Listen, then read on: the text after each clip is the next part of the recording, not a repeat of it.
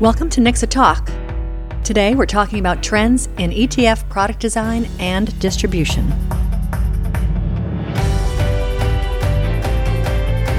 You're listening to NICSA Talk, a show aimed at providing building blocks for best practice implementation to executives in the global asset management industry.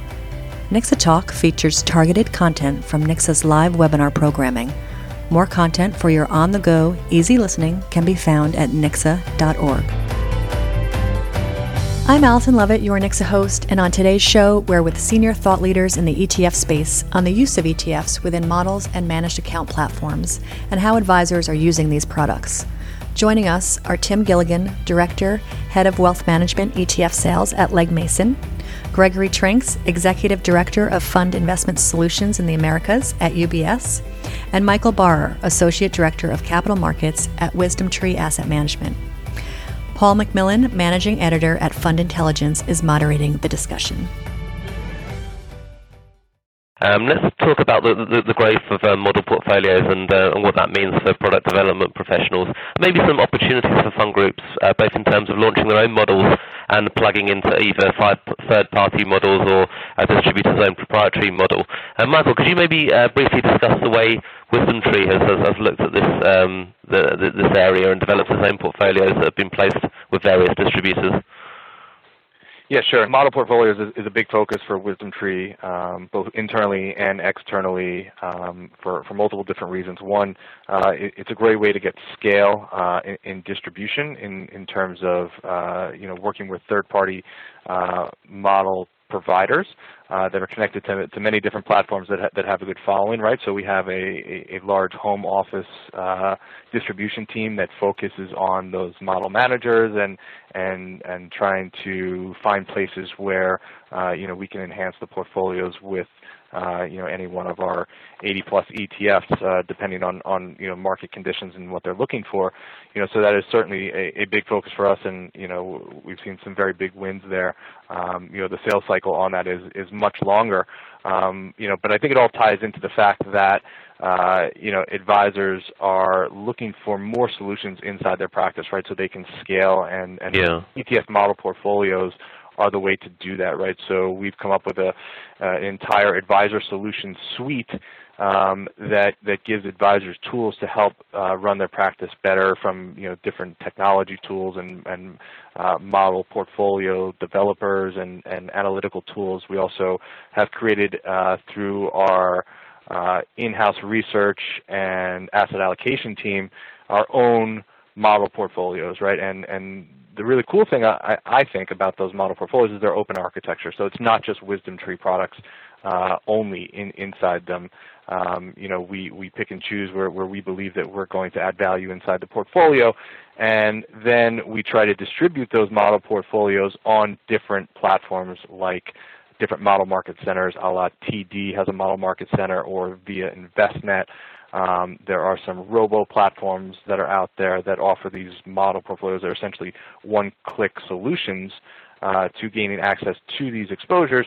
Again, you know, a lot of these funds that are inside these model portfolios fall into the smart beta world or are in the investment vehicle world, so execution is a big conversation um, that we are having with these advisors on you know which platforms are they executing through and making sure they're not using market orders just to gain exposure across their entire client books. That's the last thing that we want to see.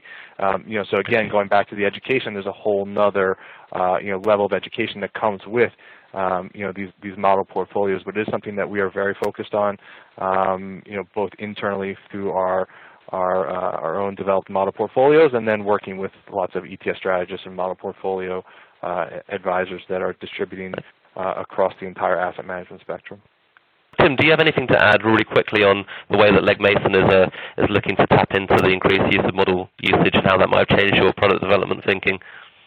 Yeah, certainly. We uh, agree with everything Michael just stated, right? Um, you know, if you look at from a financial advisor's perspective, there's so much, um, you know, top-down pressure in this industry uh, both on asset managers and advisors on fees and, and advisors having to expand their value proposition.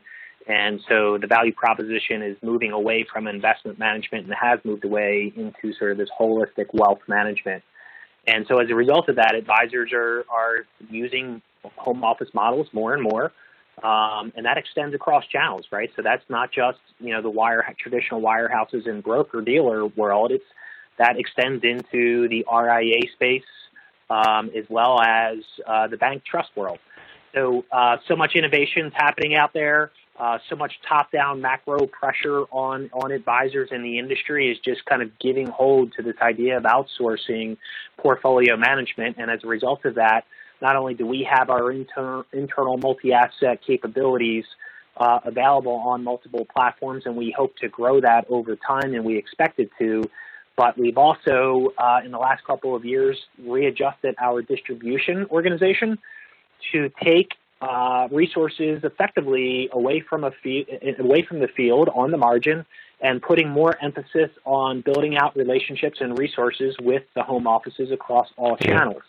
And that certainly requires a, a higher level of sophistication, advanced degrees, CFAs, industry experiences, and and so it, it, it's it's certainly been a change for for us, yeah. and, I think in a very real positive way. Okay, great. And, uh, and Greg, I might wrap a couple of quick questions up to you uh, together. One would be great to get your thoughts around the growth of model usage, both sort of um, distrib- distributors' own proprietary models and third parties. And also maybe if you could talk the listeners a little bit through how um, you um, are uh, evaluating ETF products and the different approaches um, with active versus passive strategies. Yeah, yeah, a fair amount there. So, um, you know, we're we're we're absolutely exploring um, entry into the into the third-party model space. Um, we do continue to see more advisor adoption of, of home office models uh, for some of the reasons that were just mentioned before. I mean, obviously, um, you know, scale is part of that, right? Um, but it also, you know, it allows you to focus on other aspects of of managing the relationship, and and um, you know, those are really important aspects, right? Both sides of the balance sheet are are something that um, we're keen to, to help our clients manage here. and so if you can if you can help uh, outsource some of the investment management to uh, to a dedicated group, it um, you know it can certainly be um, quite a positive. So. Um, you know what's interesting is that if you look at the trends that have occurred, um, you know five years ago as we really saw ETF adoption ramping up, um, you know you could actually see a population leapfrog that entirely and go from the way they've traditionally done it and using, you know, maybe, you know, using mutual funds or whatever instruments they were using. And if they weren't using ETFs, just skip right over going into ETFs and just hand it right off to, you know, a third-party model or a home office model. Um, and that's just, again, I think part of the evolution that we're seeing in this industry here. Um, in terms of onboarding, I think was your other question, right, Paul? Yeah, yeah. So just maybe some tips, some tips for the, the product development professionals listening in, in terms of how you evaluate, are you how you are evaluating ETF products, um, and does that approach differ uh, depending on active or passive uh, strategies? Yep. So we've got a dedicated uh, process um, for onboarding active ETFs. It's a bit different than onboarding a non-active ETF. Um, notice I didn't say passive but anything that is sort of machine driven or not, you know, not human driven, right? Um, machine driven. So that's whether it's market cap weighted or, or non-market cap weighted. Um, you know, we've we've got a, a process for that. And if it's active management, um, where you have a, a manager or a team of managers um, that can that can uh, influence that strategy, then you know we basically apply our mutual fund uh, due diligence process, right? And that that holds true for an active ETF, whether it's um, a traditional active ETF or non-transparent active ETF, uh, whether it's a NextShares, whether it might be a Precidian product, who knows? That that's the the approach that we take, and we do approach um, we do take an approach from an ongoing due diligence standpoint uh, with actively managed ETFs that much more resembles um, the mutual fund process. In fact, pretty much mm. mirrors the mutual fund process, as opposed to on a, on a, on a non-active ETF, we have a, a monitoring process in place that monitors to other things um, in terms of the health of, of those products and how they trade. And it's worth to note, I mean, we monitor the entire U.S. listed in, uh, universe, whether it's on our platform or, or not. Um, even if someone can just purchase a product here on an unsolicited basis, even if it's you know, not approved for solicitation at the firm. So we're monitoring everything. Um, you know, our mindset has has evolved a little bit, right? We're, you know, I think about these products differently than I did five, six years ago. Uh, I no longer believe that all active ETFs need to be hyperactive trading vehicles with super tight spreads. I mean, I think that you know, there's a point made earlier. They are a door with which you can walk into or out of an investment strategy, and that investment strategy could be a long-term buy and hold uh, strategy, right? Likely an active, uh, yeah. an active strategy. So we're trying to also evolve, and we have flexibility in our process to uh, to take that into consideration as well. Okay, great. Thanks for those insights. Um... You've been listening to NICSA Talk. expert panels discussing today's most compelling asset management issues. NICSA is a trade association in support of professionals within the global financial community. Come back often and feel free to add our podcast to your favorite RSS feed or follow us on Twitter at NICSA News. Access to the complete live programming, including CE credits, is available to NICSA members. For information on how your firm can become a NICSA member, please visit nicsa.org and view our membership page.